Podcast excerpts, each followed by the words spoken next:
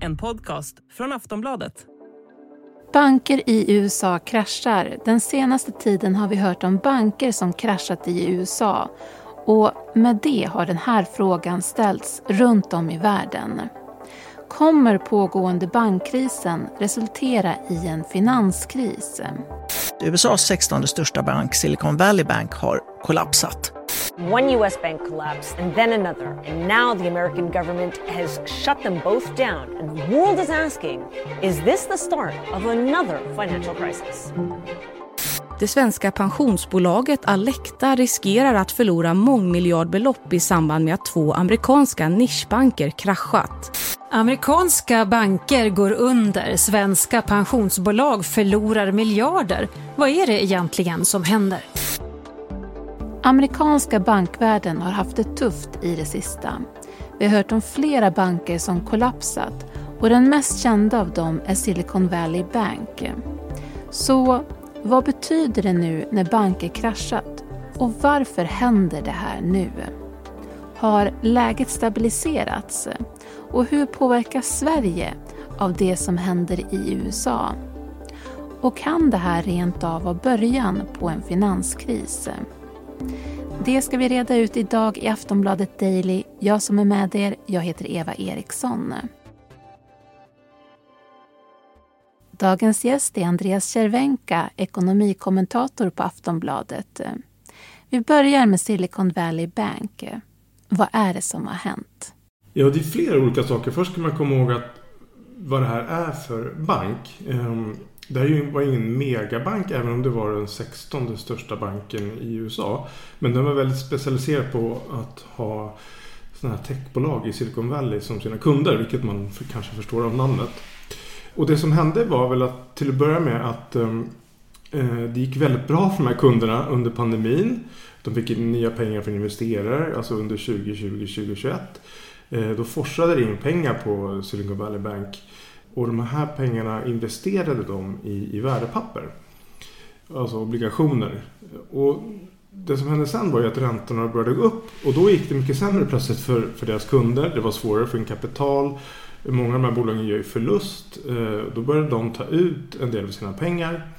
Eh, och då behövde Silicon Valley Bank sälja de här värdepapperna. Problemet var att de hade sjunkit ganska mycket i värde eh, när räntan hade gått upp. För med obligationer är det så att när, när räntan går upp så sjunker eh, själva värdepappret i pris.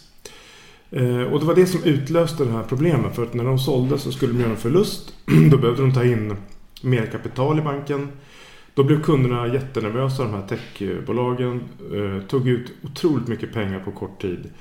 Och, och då var kollapsen ett faktum. Det är också så att det är fler banker i USA som är drabbade. Ja, det, det som hände var ju att det många inte tänker på egentligen när man har pengar på en bank. Det är att man i praktiken lånar ut pengar till banken. Och när man vill ha tillbaka dem så är det ju att, som att kräva en återbetalning av lånet. Men banker fungerar så att de har inte alla de här pengarna redo att betala ut utan de är liksom upplåsta. Dels har de lånat ut till andra kunder och dels så har de kanske gjort investeringar som Silicon Valley Bank har gjort. Eh, och det är därför man har det som man brukar kalla för insättningsgaranti. Eh, för att de, alla banker är sårbara för om kunder tar ut pengar väldigt snabbt. Eh, men det många företag insåg att den här gränsen för insättningsgarantin är i USA 250 000 dollar.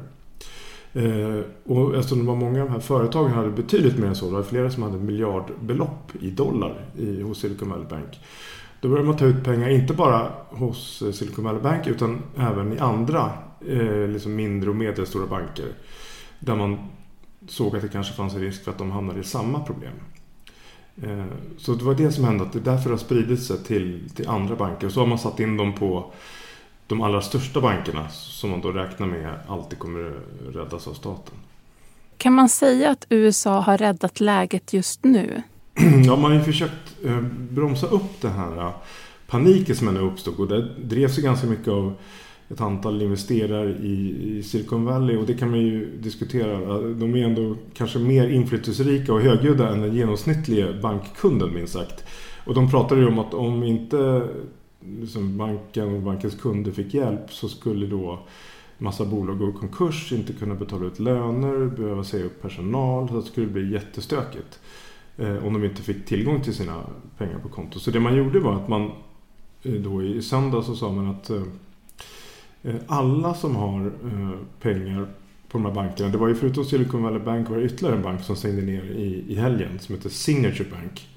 Eh, som var ganska mycket inriktad på kryptovalutor och den typen av kunder.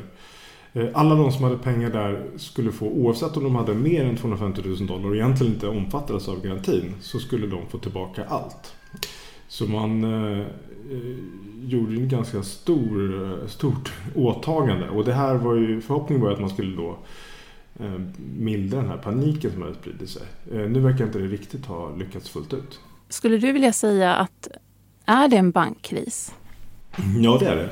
Det är det absolut. För att när... Eh, eh men just som jag sa så är ju banker är ju väldigt sårbara för och det har man ju sett genom historien många gånger att eh, Eh, om det är så att tillräckligt många kunder väldigt snabbt tar ut pengar så blir det eh, problem.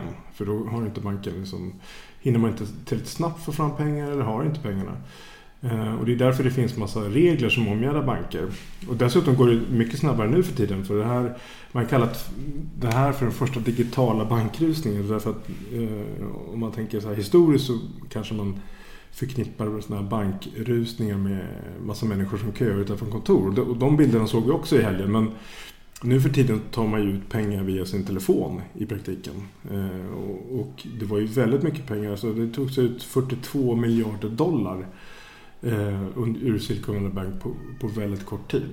Eh, och det var ju det som gjorde att det blev så, så kritiskt. Så att, och när det här har spridit sig till andra banker och, och staten går in och liksom ge, genomför olika åtgärder för att eh, stoppa det här. Ja, då är det liksom lite grann definitionen på en bank eh, och finanskris. Sen får man ju se hur, hur mycket det sprider sig och vad det leder till. Vi ska strax prata mer med Andreas Cervenka. Vad har vi att vänta framåt?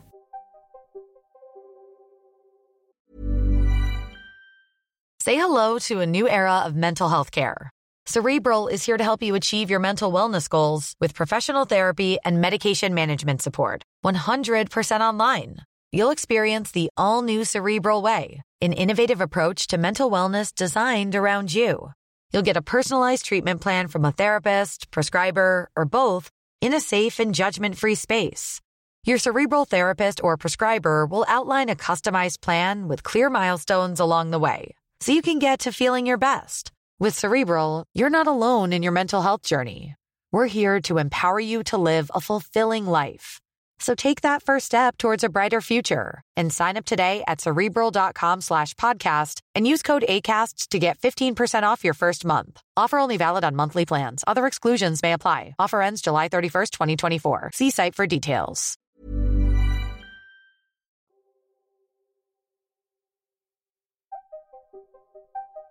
Det är ändå flera som har sagt att det är nog inte början på en ny finanskris. Håller du med om det? Nej, det, det, vet man inte riktigt än. Det är för tidigt att säga. Man ska säga att grundproblemet med Silicon Valley Bank, det som gjorde att den här situationen överhuvudtaget uppstod, det var ju att eh, de hade förlorat så mycket pengar på de här värdepapperna de hade köpt. Och det var ju som inga riskfyllda investeringar. Det var ju de säkraste pappren, alltså statsobligationer i USA och sådana här bostadsobligationer. Eh, men eftersom de har fallit så mycket i värde så har det uppstått en förlust. Och det här är någonting som finns i många banker. Det finns eh, siffror om att amerikanska banker sitter på över 600 miljarder dollar, alltså över 6000 miljarder kronor i vad man kallar för orealiserade förluster. Det vill säga att det är först om de säljer dem som de här förlusterna blir på riktigt. Och det var det som hände den här banken, att man tvingades sälja. Eh, och det här problemet har inte försvunnit utan det finns ju överallt i finansiella systemet. Så, när man har höjt räntorna så mycket och så snabbt så är det saker som kommer gå sönder. Eh, alltså det är människor som kommer göra förluster och det är mer frågan om var de här dyker upp och hur man hanterar det. Och det här var ett exempel. Tidigare så var det pensionsfonder i Storbritannien som fick problem. Eh, så det här är nog inte, vi har inte sett slutet på det här utan det här kan dyka upp problem eh, på andra håll. Och, det handlar också om hur, eh, hur det här kommer spridas till, till andra länder och, och så här. Och det är ju, finanssystemet är ju, det är ju en klyscha, men det är ju en bransch där allting handlar om förtroende. Och nu ser det ut som att människor lite grann överger de här mindre bankerna och söker sig till andra banker. Så det skapar ju oro. Sen, man gör ju alltid jämförelser med 2008 och 2009. Och det var ju på många sätt kanske mycket värre och mycket större. Men jag skulle vilja påstå att de underliggande problemen eh, är ju inte så att säga, borta. Utan en, på vissa håll är de ännu större än de var då. Det vill säga, tittar man på skulderna, ekonomin och, och så vidare så, så är de större. Så att eh, problemen är inte över, men vi får se hur det utvecklar sig. Sen så har ju du också varit inne på att det här kan ju påverka ränteläget framåt. Eh, vill du berätta lite om det? Ja, det som centralbankerna och Riksbanken i Sverige har gjort det är ju då att höja räntan eh, väldigt snabbt. Det är de största, snabbaste räntehöjningarna på åtminstone 40 år eh, i västvärlden. Och det handlar ju förstås om att få ner inflationen som är rekordhög. Ehm, men nu har man hamnat i ett läge där man inser nu att, för det här är ju en, det som hände här är ju en konsekvens av de här räntehöjningarna kan man säga. Eh, att nu uppstod det problem och, och de problemen kan liksom hota ekonomin som helhet. Och då kanske det inte är så, så smart att fortsätta höja räntan. Då kanske man blir lite försiktig. Och det kan man se på finansmarknaden har redan räknat med att eh, de här räntehöjningarna i USA som man trodde skulle komma nästa vecka, de kanske inte blir av alls. En del tror till och med att det blir en räntesänkning. Och lite liknande spekulationer kan man se i Europa men även här i Sverige. Eh, och, så det är väl ganska sannolikt, det får vi återstå att se, men det är ganska sannolikt att man tar det lite lugnare med räntehöjningarna. Eh, och det kommer ju påverka bolåneräntorna och räntorna i Sverige har ju redan sjunkit de senaste dagarna. Men tror du då att det här kommer påverka Sverige och räntebeskedet i april? Det är svårt att säga, men, men det, det beror på lite grann tror jag, hur det utvecklar sig. Det är ju några veckor kvar dit om läget stabiliserar sig eh, så kanske man ändå går vidare med, med höjningen eftersom räntan, inflationen är så väldigt hög i, i Sverige. Eh, men om det är så att andra banker eh, som inte höjer räntan eller till och med sänker den, ja, då, då tror jag att Riksbanken också eh, tar en liten paus med räntehöjningen. Men det återstår att se. Men jag tror att eh, det kommer bli en lugnare takt framöver. Måste ändå ställa en fråga när det kommer till ehm, um, Alecta. Tror du att pensionen kommer påverkas för människor? Ja, om man, om man gör stora förluster så påverkar allt, även om det är liksom en eh, liten del i, i den totalen. Så jag menar, 12 miljarder kronor är ju väldigt mycket pengar. Alltså så mycket som de verkar ha förlorat på de här bankerna. Och framförallt så påverkar det ju förtroendet. Eh, det, det, är ju inte direkt imponerande eh, sätt att sköta pensionssparandet pengar att sätta på vad som nu har framgått är väldigt riskfyllda eh, banker. banker.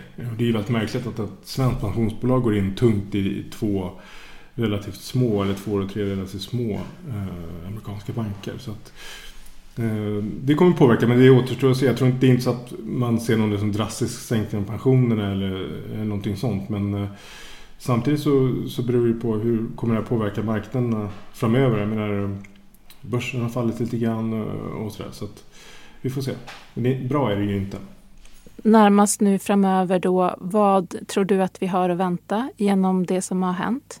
Ja, men jag tror att det som många frågar sig nu är vad finns det som nästa smäll? Vad finns nästa fara eh, i systemet? Och det är också en orsak också till att jag tror att man ändå väntar med fler räntehöjningar. Eh, men det kommer ju bli en, liksom en orolig tid för att menar, det här har ju hänt samtidigt som vi har ett annat jättestort problem. Eh, nämligen den höga inflationen. Så nu hamnar ju eh, centralbanker och även liksom politiker i, i valet mellan att ska vi försöka bekämpa inflationen eller ska vi försöka undvika en finanskris. Eh, och det är ju liksom, ingen av de här utfallen är ju särskilt bra. Eh, jag tror att man kanske på kort sikt försöker undvika en finanskris, och det, vilket nog gynnar de flesta. Men, men det här med inflationen är ett jätteproblem. Eh, eftersom det gör att våra inkomster sjunker och särskilt människor som har små marginaler har det jättetufft över hela eh, världen. Så att, det kommer ju bli en, ett år där det nog kommer uppstå liksom lite småkriser hela tiden. Det låter inte särskilt hoppfullt. Bakgrunden till det här är att vi har ju haft eh, låga räntor i liksom över tio år och då har det byggts upp ganska mycket bubblor, som övervärderade tillgångar och då tar det ett tag eh, innan det här liksom eh, går tillbaka till ett mer normalt läge. Och det innebär, men vi har ju levt liksom väldigt gott på kunnat låna väldigt billigt. Eh, eh, många har haft mycket pengar att röra sig med när bolånen har varit låga. Så och det blir en tuff anpassning och det gäller ju inte bara Sverige utan det gäller hela världsekonomin. Men, men på andra sidan, om man är lite positiv så kan man ju säga att på andra sidan så kan man ju förhoppningsvis komma fram till ett, liksom, en lite mer sund ekonomi där inte Börserna går upp 35-40% per år och bostadspriserna rusar eh, och människor tar på sig mycket skulder och så vidare. Eh, och det tror jag det är nog bra för alla eh, lite, om man tittar på lite längre sikt. Och den sista frågan, en fråga som du också har ställt dig själv i en text. Tål världens snabbt stigande räntor? Det verkar inte så. Och, det, man kan säga, en del har nästan varit förvånade att någonting sånt här inte har hänt tidigare. Just på grund av att Tittar man då på den totala skuldsättningen i världen. Man pratade om att finanskrisen 2008-2009 var som en skuldkris. Eh, men skulderna i hela världsekonomin är mycket, mycket högre nu än vad de var då. Och det är klart att när räntorna stiger snabbt eh, då innebär det att det blir väldigt mycket dyrare att betala, betala av på de här lånen. Eh, och, tillgångar sjunker i värde. Så, så det, då uppstår det massor av problem. Så att, det här är egentligen inte, på ett sätt inte särskilt eh, förvånande. Det sa Andreas Cervenka, ekonomikommentator på Aftonbladet. Du har lyssnat på Aftonbladet Daily. Jag heter Eva Eriksson och vi hörs snart igen. Och den här intervjun den spelades in tisdag den 14 mars.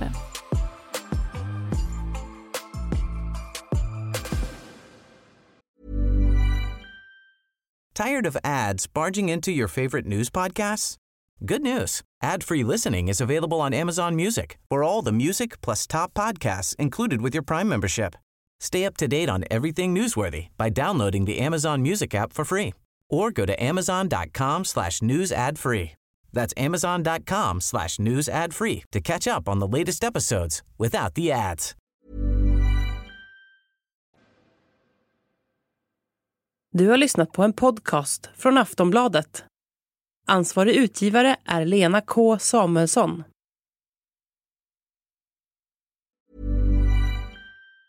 Tired of ads barging into your favorite news podcasts? Good news. Ad-free listening is available on Amazon Music for all the music plus top podcasts included with your Prime membership. Stay up to date on everything newsworthy by downloading the Amazon Music app for free or go to amazon.com slash news ad free. That's amazon.com slash news ad free to catch up on the latest episodes without the ads.